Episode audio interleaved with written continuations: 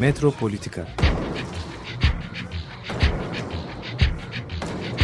Kent ve kentlilik üzerine tartışmalar. Ben oraya gittiğim zaman balık balık balık balık tutabiliyordum mesela.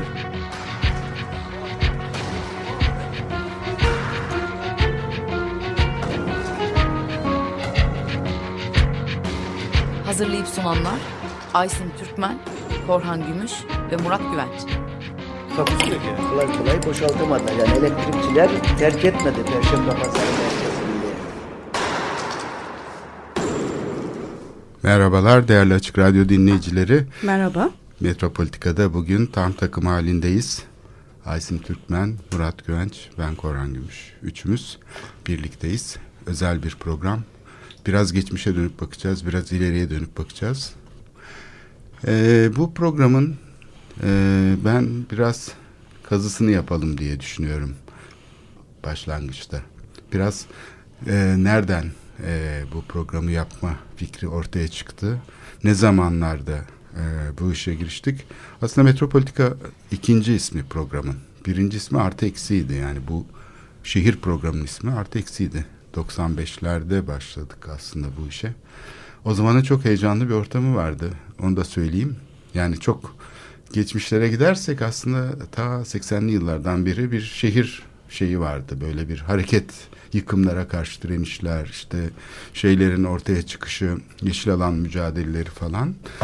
Bunun aslında bir devamı gibi görüyorum ben. Çünkü o grupların içinden hani gelen e, şey bir inisiyatifle aslında bu radyo programında gerçekleşti. Çünkü e, bu programın bir bağlantısı 94'lerde başlayan Habitat 2 zirvesi çalışmaları yani 96'da İstanbul'da gerçekleşen o büyük zirvenin Birleşmiş Milletler İnsan Yerleşimleri Zirvesi'nin öncesindeki sivil toplum hareketliği bu programın aslında temel kaynaklarından biri o. Çünkü e, bu program aslında o dönemde çok yeni bir şey olan e, mekan üzerine söylemler, pratikler genellikle hep politik alanla örtüşüyordu. Yani politika üzerinden, iktidar üzerinden konuşulan şeylerdi. Ben öğrenciliğimde hatırlıyorum mesela işte çevre konusunu konuştuğum zaman yeşil alan meselesini ya da işte kentleşme meselesini iktidar meselesiydi. Yani iktidara gelince biz düzeltiriz diyordu arkadaşlarım böyle devrimci arkadaşlar falan. Hani bu işin kendi başına, kendi içinde bir politik mevzu olduğunu, şehrin kendisinin bir politik mesele olduğunu, mekan pratiklerin pek fazla konuşulmuyordu. Yani bunun da belki nedeni şöyle aranabilir. Yani gören gözün nasıl gördüğünü sorgulamaması gibi. Yani meslekçi bir bakıştı bu. Yani bir tür gayrimaddi sermayenin kendisini görmeyip kapitalizmi sadece hani parasal sermaye ya da politika üzerinden, iktidar üzerinden, güç üzerinden görmek diğerini biraz karanlıkta bırakıyordu ve çünkü biz meslek insanları, mimarlar, işte şehir plancıları doğal olarak şehirle ilgileniyorduk. O zaman yani iktidarla sadece problemimiz vardı. İktidara gelmemiz işte bu politikaları uygulamak için doğrusunu bildiğimiz için her şeyin yanlışını ve doğrusunu uygulamak için yeterliydi. Öğrenciyken benim karşılaştığım en temel şey sert duvar buydu. Yani bunu çözmek mümkün olmuyordu. Şey çok kolay oluyordu da e, sorunlara işaret etmek, sorunları görünür kılmak ama kapitalizmin kendisini sorgulamak o kadar kolay olmuyordu. Hep e, şey üzerinden bakıyorduk. Çünkü kurtarıcılar, işte sorunlarını çözenler falan. Habitat konferansı aslında bu şeyi koşulu e, daha önceki deneyimleri de paylaşan toplulukların girişimi sayesinde değiştirdi. Çünkü daha önce bu şehir mücadelelerinde başarılı olanlar tam da çok taraflı ilişki kurabilen ve bu iktidar şeyini sökmeyi başaran e, gruplardı. Galata yıkımlarının engellenmesinde falan olduğu gibi. Dolayısıyla bu e, Habitat sırasındaki sivil örgütlenme, Habitat konferansına hazırlanan sivil toplum örgütleri çok önemli bir şey başardılar. Farklı görüşlerden de olsalar konu temelinde kendi kamusal alanlarını yarattılar. İnsan hakları konusu da buna dahil oldu. Kadın çalışmaları buna öncülük etti. Yeşil alan mücadeleleri o zaman iklim krizi henüz gündemde değildi ama e, gerçekten bu Habitat Konferansı Açık Radyo'nun kuruluşunda da bence çok e, önemli bir yer tutuyor diye düşünüyorum. Çünkü yüzlerce insan, yüzlerce insan konuk olarak radyo programlarına gelmeye başladı. Ben bir bunu önemsiyorum. Yani radyoyla zaten benim radyoya dahil olmamı getiren şey bu oldu. Ondan sonra tabii e, üçüncü köprü mücadelesi mesela ve bu yerel hareketler bunlar da Açık Radyo'ya çok taşındı. Yani üçüncü köprü mücadelesinde Açık Radyo bayağı ciddi bir rol oynadı. Arnavutköy ile Kandilli arasında yapılan üçüncü köprüden söz ediyorum. Yapılması düşünülen. Düşünden iki defa yapılamayan ihaleye çıkılıp ihalesini iptal et, edilmek zorunda kalan çünkü çok güçlü bir direniş oldu. İstanbul Büyükşehir Belediyesi de buna katıldı falan yani o kadar etkiliydi ki o direniş biz toplantılarımızı İstanbul Büyükşehir Belediyesi'nin meclis salonunda yapıyorduk sivil toplum kuruluşları olarak. Böyle bir başarı düşünebiliyor musunuz? Yani belediyeyi ele geçirmiş. Tabii bu devam etti ve işte tam... Belediyenin desteğini almıştı. Tam belediyeyi ele geçirmiş demeyeyim evet. Ama de, belediyenin yani içinde yapılıyor. Tam desteğini. Tam desteğini almış. Ee, eylemsel olarak yani bu yapılanma çok önemli bir yapılanmaydı. Çünkü sivil toplum kuruluşları kendi aralarındaki işleri kendileri düzenleyip şeyin karşısına öyle çıktılar. Yani kamunun karşısına ilk defa böyle dikey ilişkilerle değil daha e, kendi aralarındaki e, şeyleri kurarak bağları canlı tutarak konu temelinde politikaları değiştirme işlevine soyundular ki tabii o tarihleri biliyorsunuz yani çok e, şiddetin hakim olduğu bir süreçten geçilmişti. Yani köy yakmalar, boşaltmalar işte şeyler buna karşı böyle çok ciddi bir e, sivil toplum şeyi hareketi oldu ve ilginç olan şey de hani bu bastırılmadı aslında devlet tarafından. Devlet bunu bastırmak yerine kabullenmek zorunda kaldı. Çünkü uluslararası sivil toplumun desteğini arkasına aldı bu sivil toplum hareketi. Yani hem kolay değildi hem de belki o zaman bir gözden geçirme fırsatı olarak da bu Birleşmiş Milletler'deki bu akıma uygun olarak katılım meselesi, ortaklık meselesi, paydaşlık meselesi bunlar konuşulurken belki o dönemin yani şeyinde de devlet katında da yansımasını buldu. Çünkü Türkiye'nin sorunlarına gerçekten çözüm bulacak bir şey olarak da görülmüş olabilir her alanda. Yani bir politik yenilenme fırsatı olarak bütün aktörlerin ikna olmuş gibi gözüktüğü bir geçici süreçti bu. Tabii e, belediye ile mesela ilişkiler bu şey konusu falan gündeme geldi. Hemşeri hukuk sözleşmesi yani sivil toplum kuşları belediyelerle bu Avrupa yerel özellik şartını kabul ettirmek için pazarlığa oturdular. İşte şeyler yapmaya başladılar. Bayağı güçlü oldukları için işte Cemal İştire'de büyük toplantılar yapıldı ve binlerce kişinin katıldığı falan. Tam o sırada deprem oldu.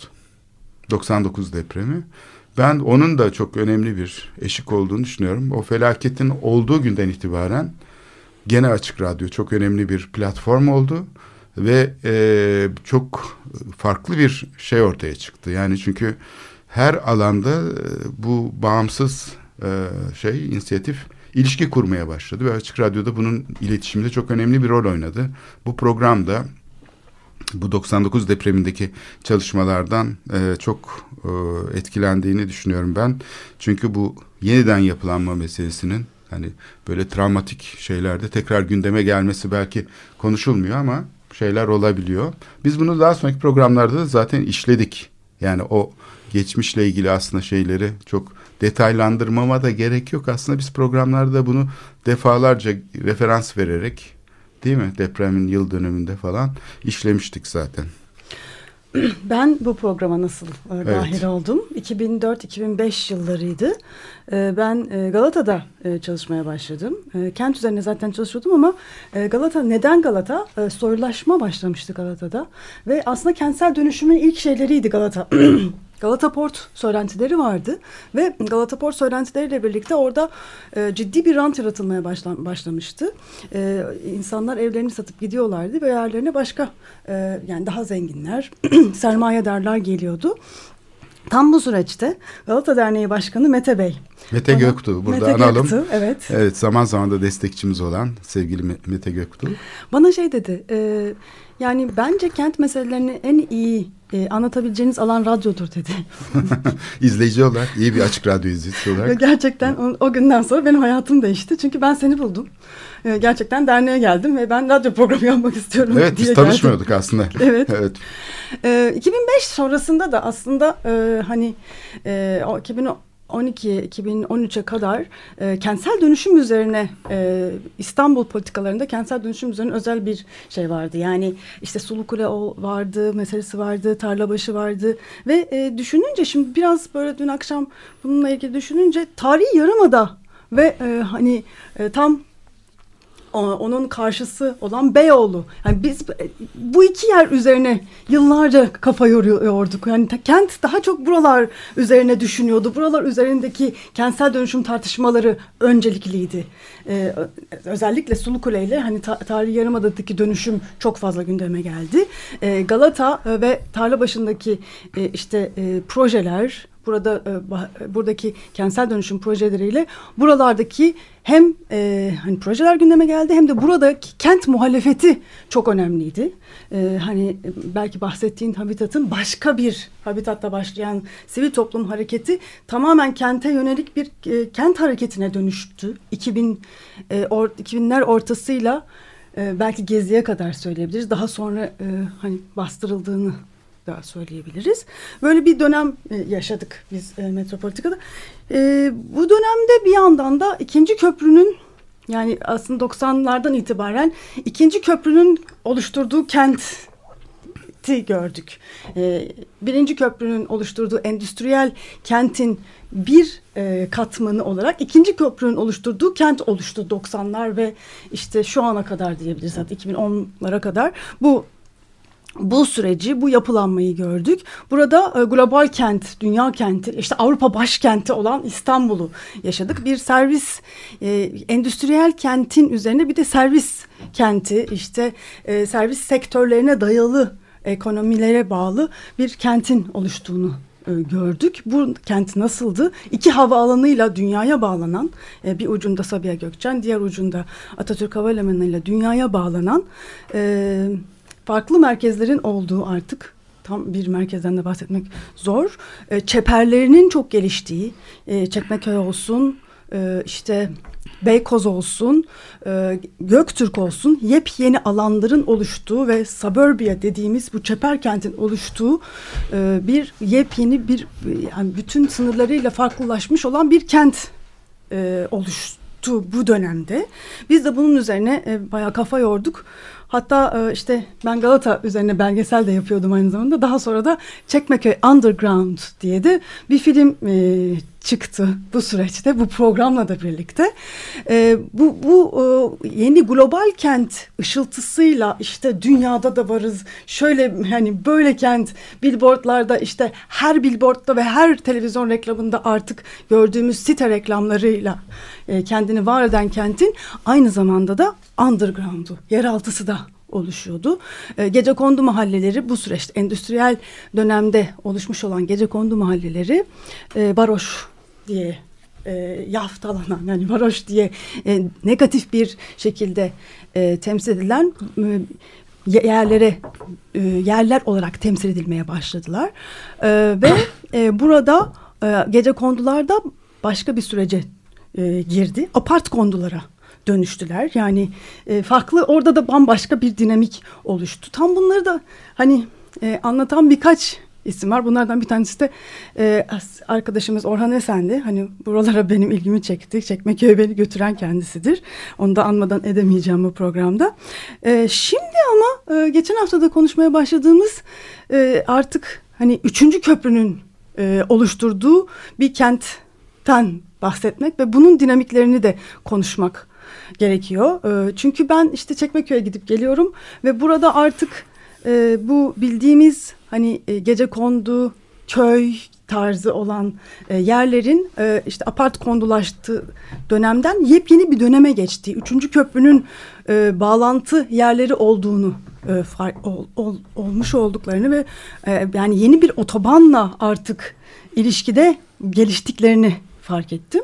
E, ikinci köprüden başka bir şeyler oluşuyor şu anda kentte ve bunu tahayyül etmek, bunu anlamak çok da kolay değil. Yani bu e, mahallelerde neler oluyor? Bütün kentte neler oluyor?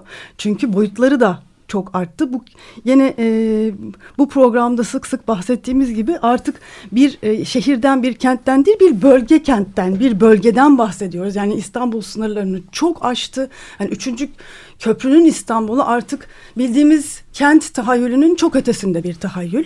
E, bu sadece İstanbul için de değil İzmir için de aynı şeyi konuştuk burada. Bazı büyük şehirler için de aynı şeyi konuştuk. E, Konya için de konuştuk mesela. Hani İzmir Manisa ile birleşiyor. İstanbul bütün Marmara bölgesiyle zaten birleşiyor. E, belki e, biraz hani buralardan e, artık hani hem programın geçmişinden böyle getirip hem de şehrin geleceğini düşlemek için vasıtalar yaratmak hoş olur diye düşünüyorum. Evet ben yani ben bu programa nasıl katıldığımı da doğrusu tam hatırlamıyorum. Yani ben katıldığım zaman zaten bu program vardı. Yani ben genellikle e, kendimi biraz Suriyeli göçmenlere e, benzetiyorum. Onlar beni çağırıyorlardı. Yani ben de arada sırada hani bildiğim konularda konuşuyordum yani ama benimkisi biraz fazla uzamış bir misafirliğe benzetilebilir. Çünkü ben kendimi hep böyle hani böyle şeylerde vardır ya misafir sanatçı falan gibi böyle hani şeylerin üstüne featuring diye yazarlar. Yani Her seferinde tekrar sanat, aramamak konuk, için yani, sonunda program yapılması son, Sonunda oldu. beni bir gün e, şey yaptılar bir e, nasıl diyelim bir e, stüdyo darbesiyle e, e, şey programın e, jingle'ına ismimi e, gör, gördüm. Yani bazen banyodayken o program şey yapıldığı zaman ya ben bugün oraya mı gidiyorum acaba herkese ilan ediyorlar diye de utandığımı da hatırlıyorum yani. Ama sonra yani sonunda böyle bir şey hani, e, yol oldu gelmeye başladık. İşte bu da böyle devam ediyor. Ben o saat o şeyi hatırlıyorum. Yani bazı referans noktaları var. 2010'da ben 2010'da Bilgi Üniversitesi'nde bu İstanbul 1910-2010 sergisini yapıyordum. E, şeyde e, o zamanlardan Aysim'i de tanıyorum. Ama sokaktan tanıyorum. Yani karşılıklı görüşüyorduk yani o zamanlar. Yani öyle bir, çok böyle bir, bir ortak bir şey yapmıyorduk ee, o Koran'da 2010'un şeyindeydi, yönetimindeydi o, o dönemler içerisinde. Ee, ondan sonra e, daha sık gelmeye başladım. Ben aslında e, Açık Radyo'ya bu programla değil de daha çok Gö Güran Ertürk'ün o e, şey e, Altın, Altın Saatler. Saatler programına daha çok şehirle ilgili e, konuşmam için davet ediliyordu. Sonra e, işte bu programda devam ettim. Yani genellikle program aslında e, söylenmesi gerekir ki yani buna en, en fazla devam eden ve en bunun e, merkezi orta direğini oluşturan Koran yani her hafta bunu e, şey yapıyor. Hepimize e, konu, mail, konuya, atıp. Konuyu mail atıp bizi seferber etmeye Tersi çalışıyor. de olabilir. Şimdi e, ben e, Koran'ın başta e, yaptığı girişle Aysim'in girişini her zaman yaptığım gibi daha bir başka bir çerçeveye yani anladığım şekilde e, sunayım diye e, e, sunmak isterim.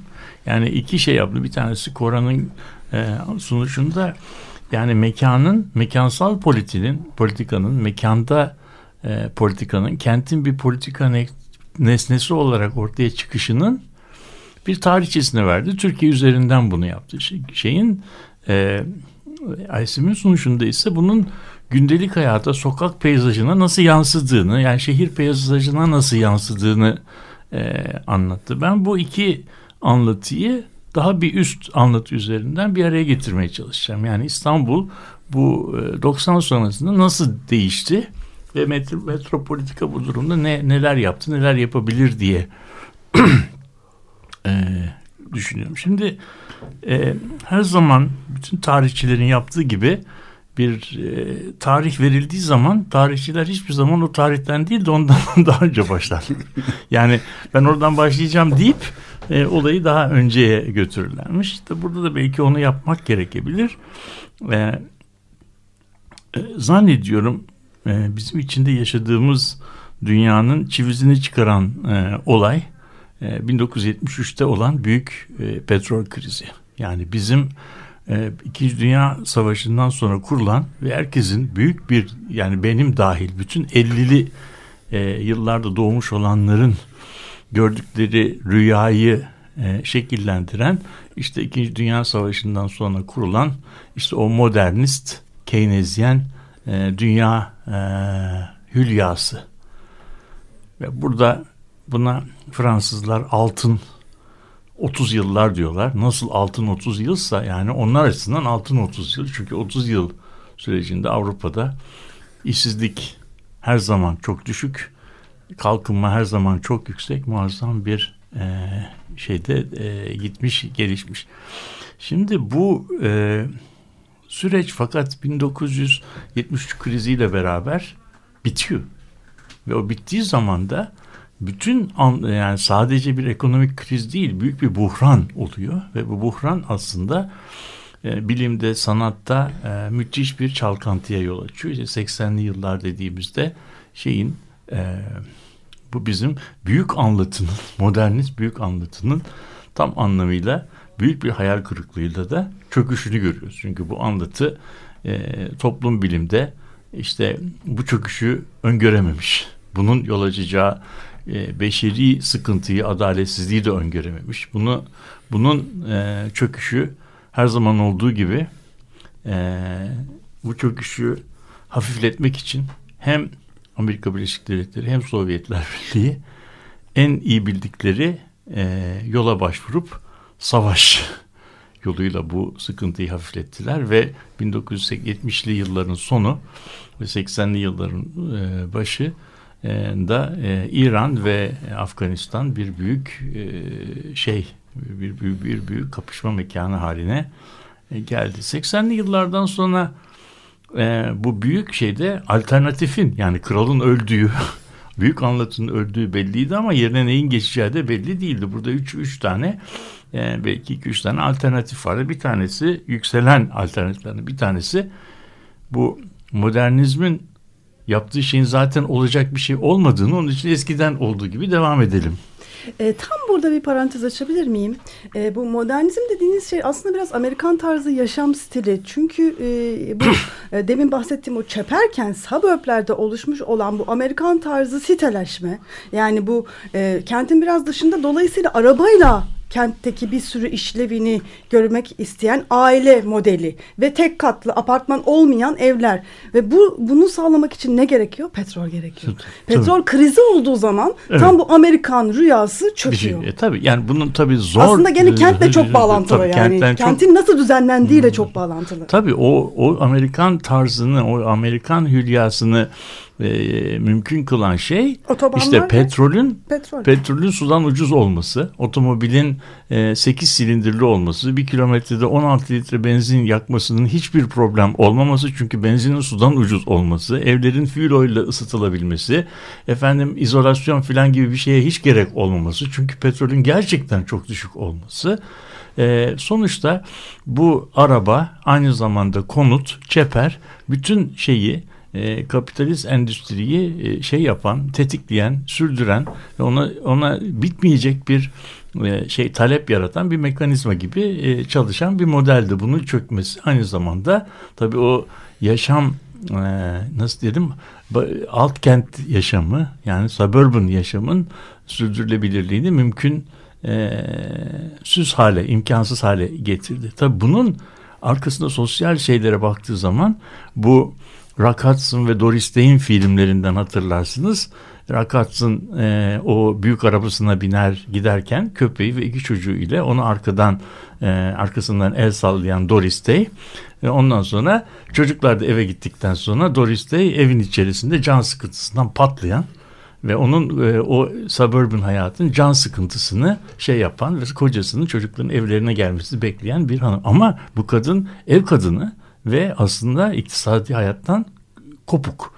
Toplumsal yaşamla tek bağlantısı işte işe giden kocasının arkasından e, el sallamak veya çocukların okul aile birliği toplantılarına katılmak. Onun haricinde bu kadının filmlerde gördüğü çok ev kadınlığı. Bir şey daha var burada güzellik sektörü. E, tabii. Yani güzel olmak zorunda, modayı takip etmek zorunda. Tabii. Yani bu da çok önemli bir yani sektör. İşte yani. kocasını, kocasının yanında bir çeşit e, konum süs, süs bebeği olacak. Şimdi bu e, petrol hikayesi çökünce yani buradan e, şey yapmayalım. Yani bu kadının evde oturduğu aile e, ücreti denen şey family wage dediğin aile ücreti yani kocanın kazandığı ücretin bütün aileye geçecek düzeyde olduğu bir ücreti kazanması imkansız hale geliyor.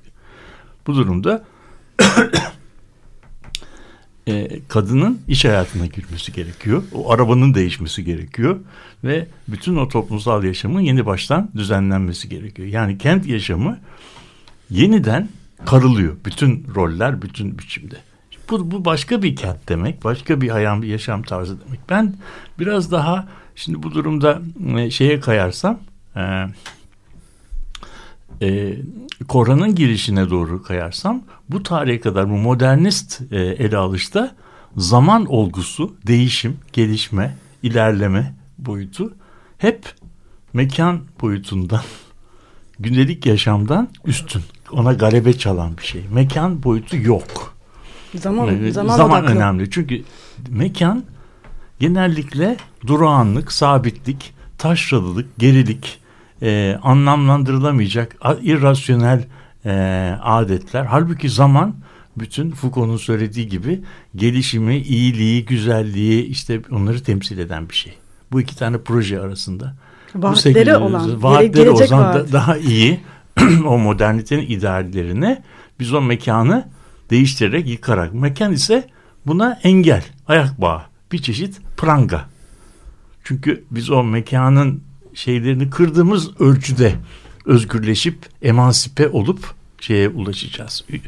Bunun böyle olmadığı, mekanın en azından e, zaman kadar önemli boyut bir boyut olduğu ve bütün olayların aslında zamanda değil, mekanda gerçekleştiği ve bu sosyal ilişkiler denen şeyin gökyüzünde bir yerlerde kurulmayıp yerde kurulduğu yani sosyal ilişkilerin aslında mekanda kurulduğunun anlaşılması 80'li yılların sonunu buldu. Burada çığır açıcı kitaplardan bir tanesi Edward Soja'nın Postmodern Modernizm sonrası coğrafyalar kitabıdır. Bu kitabın alt şeyi ise alt e, title'ı, alt, alt başlığı ise e, toplumsal düşüncede mekanı yeni baştan e, ileri sürmek, yeniden öne çıkarmak. Reassertion of space in social thought diye bir şey. Yani bu mekanın kendini tekrardan sosyal düşünceye geri koyması. Bu süreç yine Koran'ın başta söylediği 1976'daki Habitat 1 Vancouver'da zannediyorum. Evet. E, oradaki Habitat 1'deki ulus devlet temelli bir şehir anlayışını 1996'da 20 sene sonra bambaşka bir e, şekilde e, bu sefer e, sivil toplum temelli ve aşağıdan kurulan bir kent anlayışına doğru Evet, çok önemli. bir, iki, iki, getir. bir ile iki tamamen Birbirinden ters. tamamen. Çünkü Birisi birisi ulus iktidar Öbür, üzerinden, öbür, öbürüsü öbürü ulus. sivil toplum. Evet. Birisi, birisi, birisi kentlerin geleceğini ulus devletlerinin yapacağı işbirliğine bağlarken ikincisi önü açık bir proje olarak görüyor ve bunu da sivil toplumun üzerinde yapacağı e, uzlaşılara bağlı yerel şeylere doğru e, getiriyor.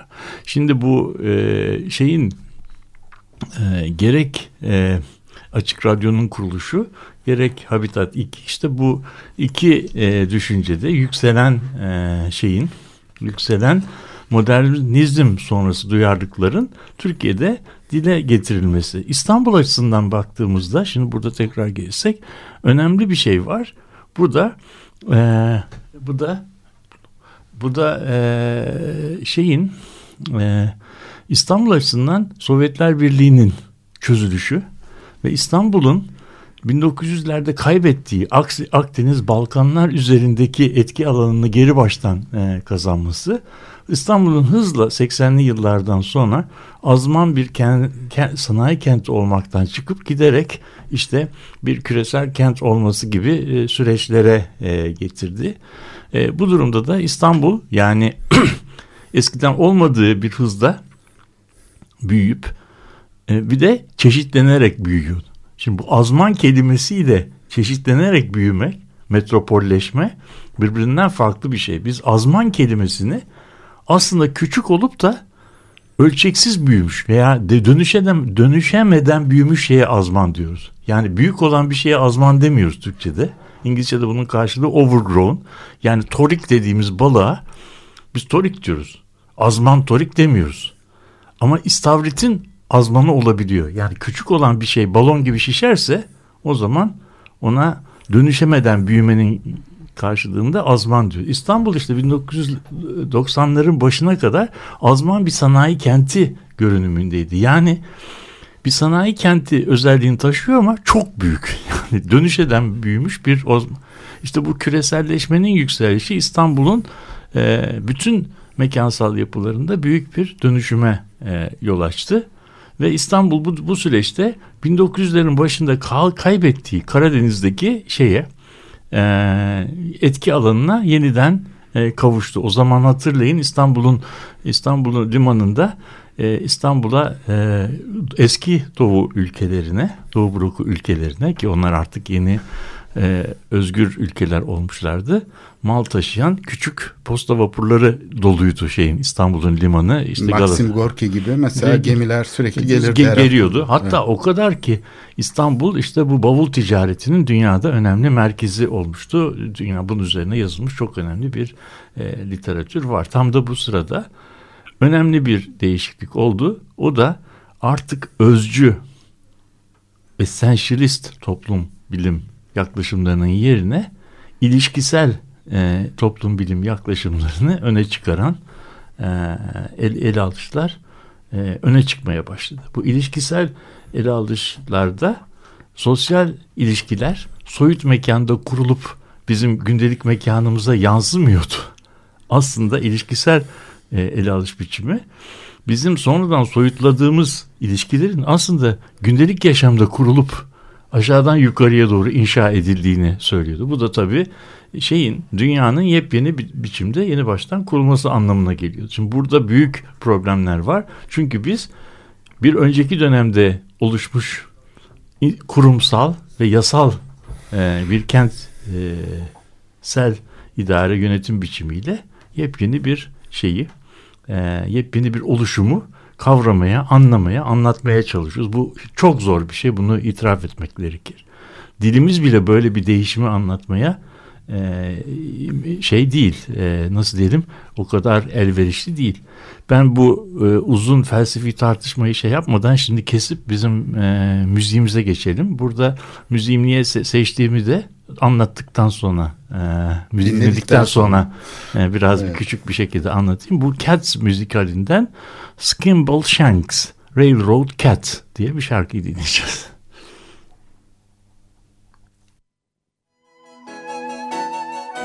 Skimble Shanks the railroad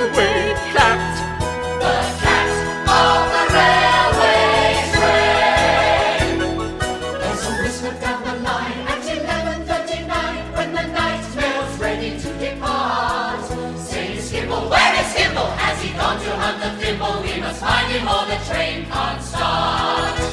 guards and all the porters and the station master's daughters would be searching high and low, saying, Skimble, where is Skimble? For unless he's very nimble, then the night mail just can't go. At 11.42, with the signal overdue, and the passengers all frantic to a man, that's when I would appear and I'd saunter to the rear. I'd been busy in the luggage van.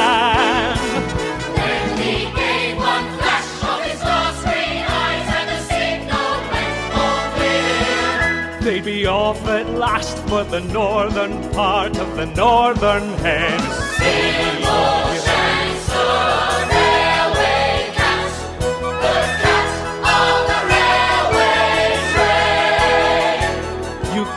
Say that by and large it was me who was in charge of the sleeping car express. From the driver and the guards to the bagman playing cards, I'd supervise them all, more or less.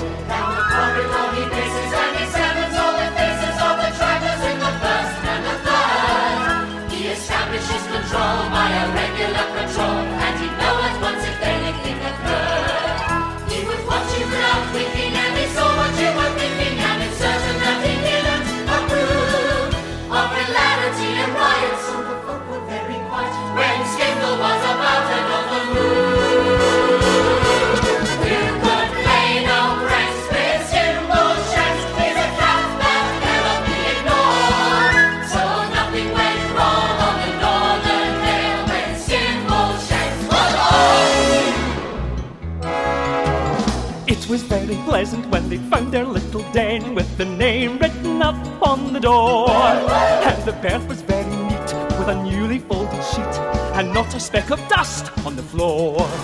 There was every sort of light, you could make it dark or bright, and a button you could turn to make a breeze. And a funny little basin you're supposed to wash your face in, and a crank to shut the window should you sneeze. Then the guard would in politely and would ask you very brightly, Do you like your morning tea? But I was just behind him and was ready to remind him, for Skimble won't let anything go wrong.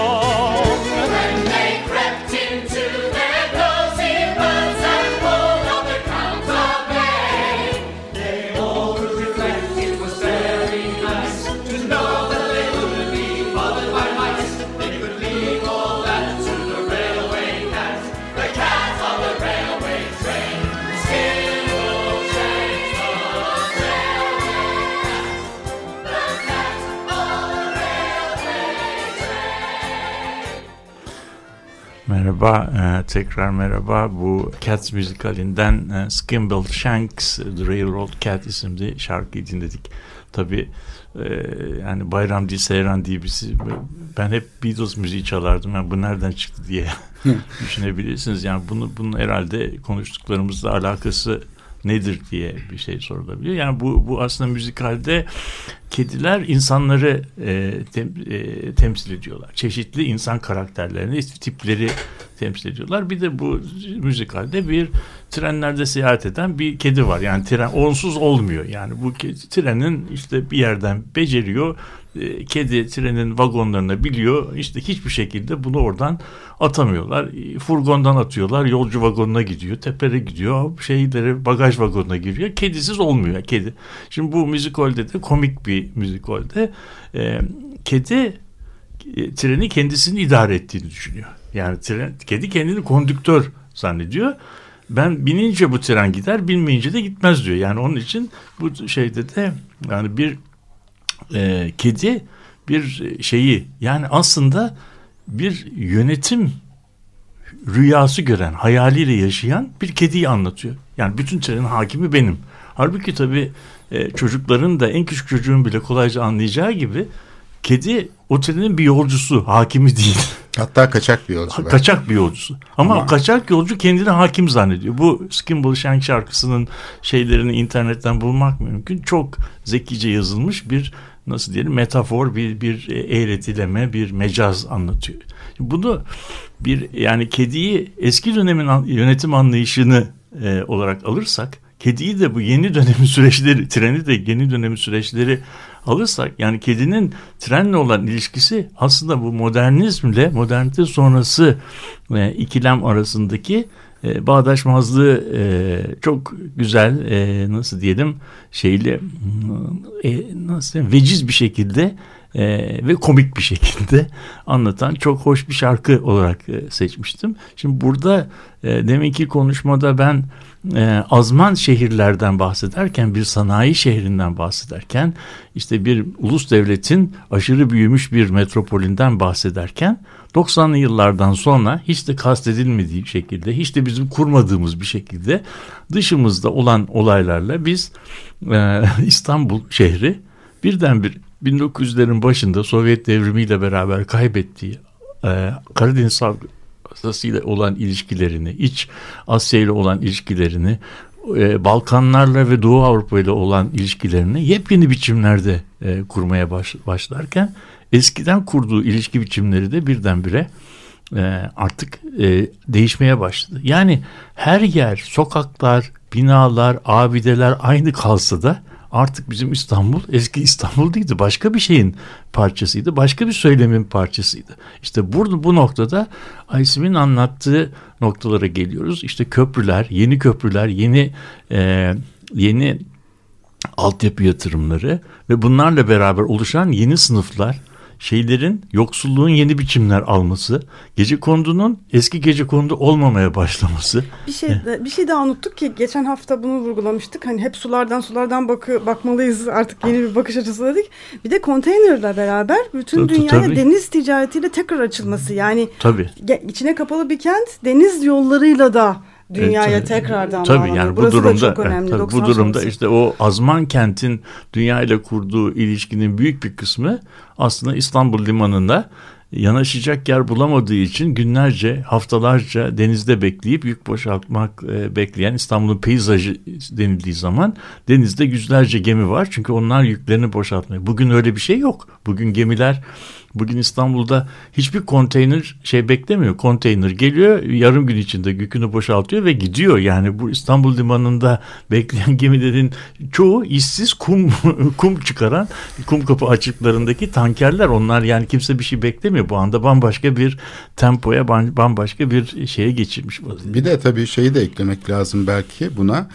Ee, kenti işleyen, yeniden üreten bütün bu eski kent e, yönetim pratikleri mesela koruma modelleri falan birdenbire işlevsiz kaldı. O yapı stoğunun dönüşümü için istisnai yasalar çıkarmak, Evet. işte oraları kentsel dönüşüm alanı ilan etmek gibi böyle yönetimin e, hissettiği sorun karşısında eski yöntemlerle bulduğu çözümler ortaya çıktı. Belki bu azman kentin yönetim zihniyetiyle küresel kentin yönetim zihniyeti iç içe geçti. Evet. Bunlar bu- arasında bu- bir bu- rekabet. evet. Bu, bu herhalde Metropolitika programının Ana şey- filig- filigranında olan yani programlarda bizim her programda açıkça dile getirmediğimiz ama programın arkasında duran ve e, şey e, nasıl diyelim e, anlatı bu.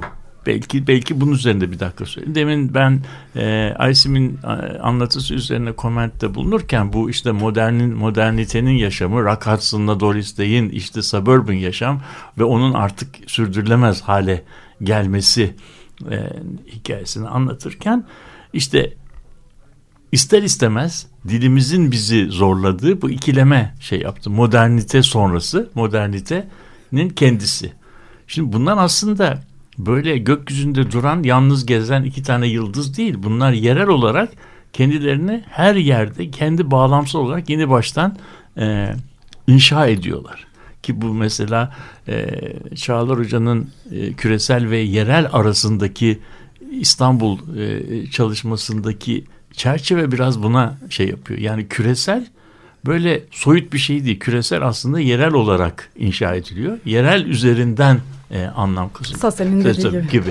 Şimdi bu iş bu iş e, düşün, düşünsel platformda bizim işte eski ile yeni e, gibi ikilemlere düşmeden yeninin nasıl eskinin üzerinden yeniden inşa edildiğini anlamamıza e, anlamamızı gerektiriyor.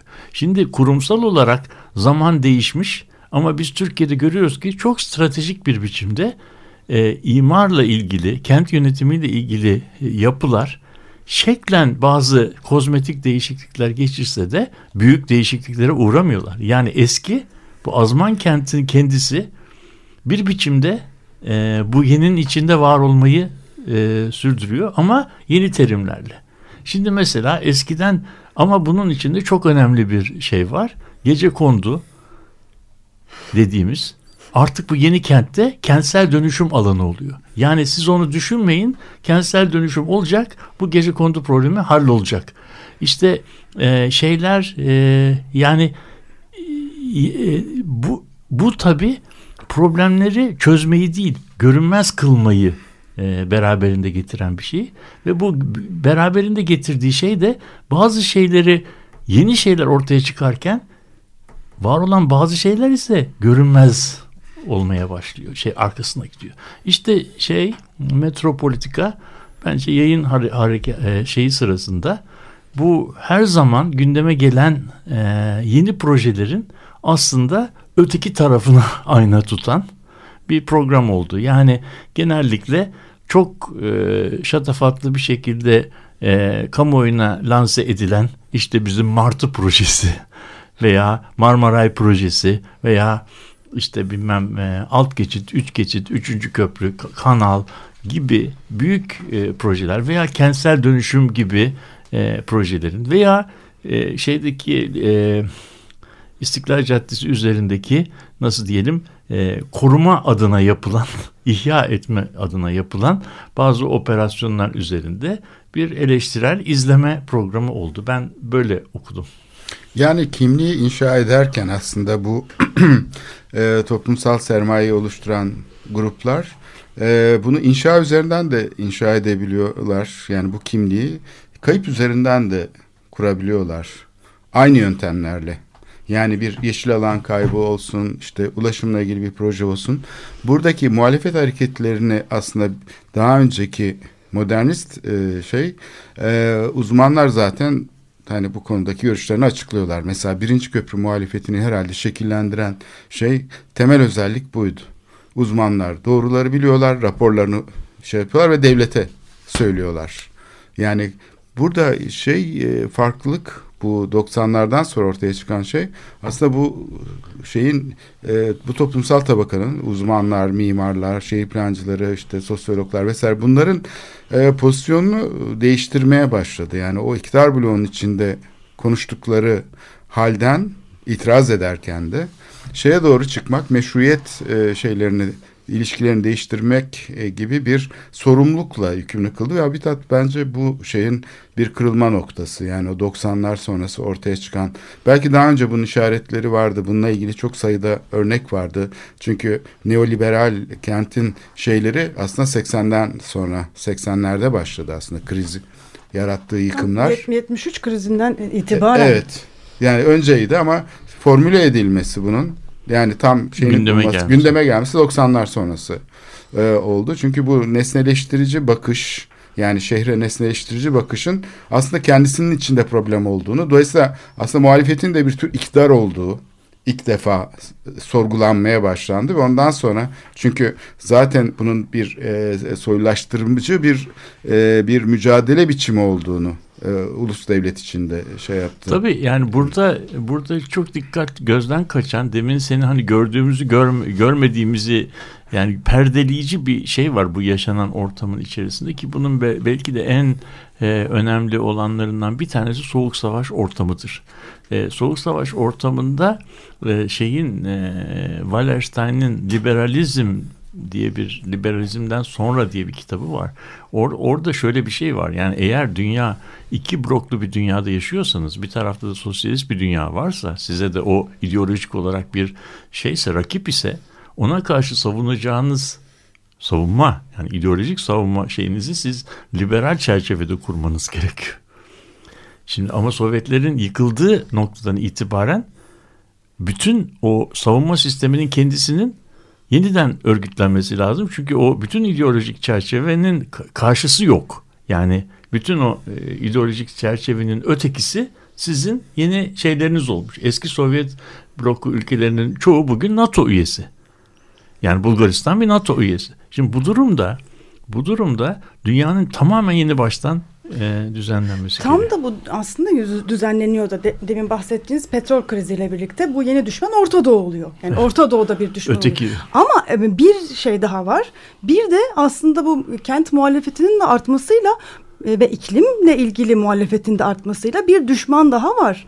Kentteki muhalif hareketler ve buna karşı da kent e, her tarafa kamera koyarak aslında neoliberal şiddeti bir yandan Orta Doğu'da savaşlarla sürdürürken aslında kentin içine de taşıyor. Tabii. Orada kullandığı bütün e, savaş tekniklerini, gözetleme tekniklerini kentin içine getirip bizzat kentinin üzerinde. Tabii. Ya Londra'da bu oluyor, İstanbul'da bu oluyor, Be- Belçika'da, Brüksel'de oluyor. Yani tanklar aslında kentin içine geliyor. Yani terörizmden de koruyacağız Tabii şeyiyle. bunu- bunu- yani ben- bu, bu- bu, bu şey- da çok önemli. Yani Evet. 90'ların kenti bu anlamda çok çok vahşi bir kent yani. Zırhlı araçlar bir taraftan savaş alanında bir taraftan şehrin ortasında duruyor. Yani Evet, tabii, iki- aynı kertenkele kıyafetleri, otomatik tüfeklerle insanlar Evet. gelmişler Galatasaray Meydanı'nda bekliyorlar mesela. Şimdi tabii burada yani bu bu sizin tasvir ettiğiniz yani sinematografik olarak şimdi Kor- Koran'ın söylediği gözümüzün önüne neresinin geldiğini biliyoruz. Galatasaray Meydanı'na çıktığınız zaman Benim aklıma bir Tabii. de Brüksel geliyor. Brüksel'deyken o yani Tabii. her taraf tanktı yani. E tamam o, o Yani herhalde sen Avrupa'nın o sen o şeyden e, hava meydanı e, saldırısından Ha, evet, sonra gitmiştin evet. değil mi?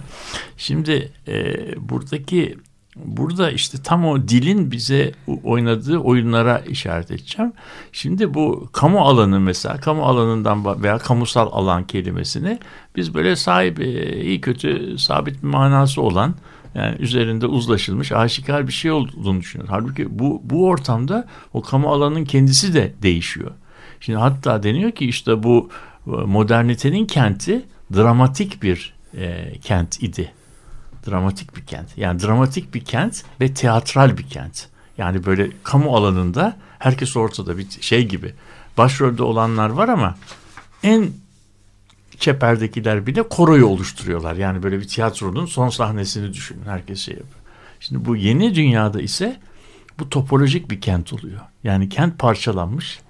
Böyle bir sahne yok. Farklı farklı toplumsal gruplar aynı sahnede yan yana duruyorlar ama aynı sahneyi paylaşmıyorlar. Aynı yaşam biçimini paylaşmıyorlar. Yan yana duruyorlar. Şimdi bu yan yanalıkla dramatiklik kamu alanının tamamen farklı. Şimdi bu durumda şehrin bir tarafında kıyametler koparken öbür tarafında insanlar sokakta rahat rahat kahve içebiliyorlar. Ve e, bir şey daha eklemek istiyorum. Yani üçüncü köprünün kentinde aslında bu büyük güç savaşları da göz önünde olmuyor. Yani çok Tabii, büyük, tabii, tabii, e, çok başka büyük, bir ölçüye geçiyor. Başka bir ölçüye geçiyor ve göz önürlü gö- gözün Algılanabilirliğin çıkıyor. Evet dışına çıkıyor. Bu da yeni bir aslında durum. E, şiddet başka türlü e, vuku Ya bu buluyor da- ve bu bunun da adını koymak bile kolay değil Bu yani da yeni aslında. bu da yeni ölçeğin yeni insanı oluşuyor. Ama bu insan da yeniden bu kendi içinde olana bir şekilde erişecek. Peki. Evet, e, zamanımızı aşmış durumdayız. E, destekleyicimiz Ezgi Öz ve Efe Baysal'a çok teşekkür ederiz. İyi haftalar diliyoruz.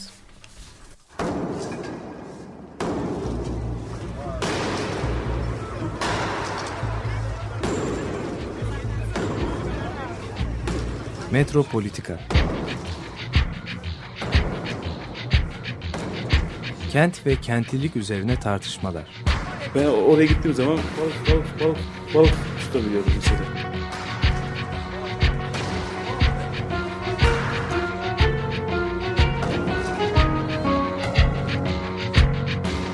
Hazırlayıp sunanlar Aysin Türkmen, Korhan Gümüş ve Murat Güvenç. Takusu yok yani. Kolay kolay boşaltamadılar. Yani elektrikçiler terk etmedi Perşembe Pazarı merkezini. Açık Radyo program destekçisi olun. Bir veya daha fazla programa destek olmak için 212 alan koduyla 343 41 41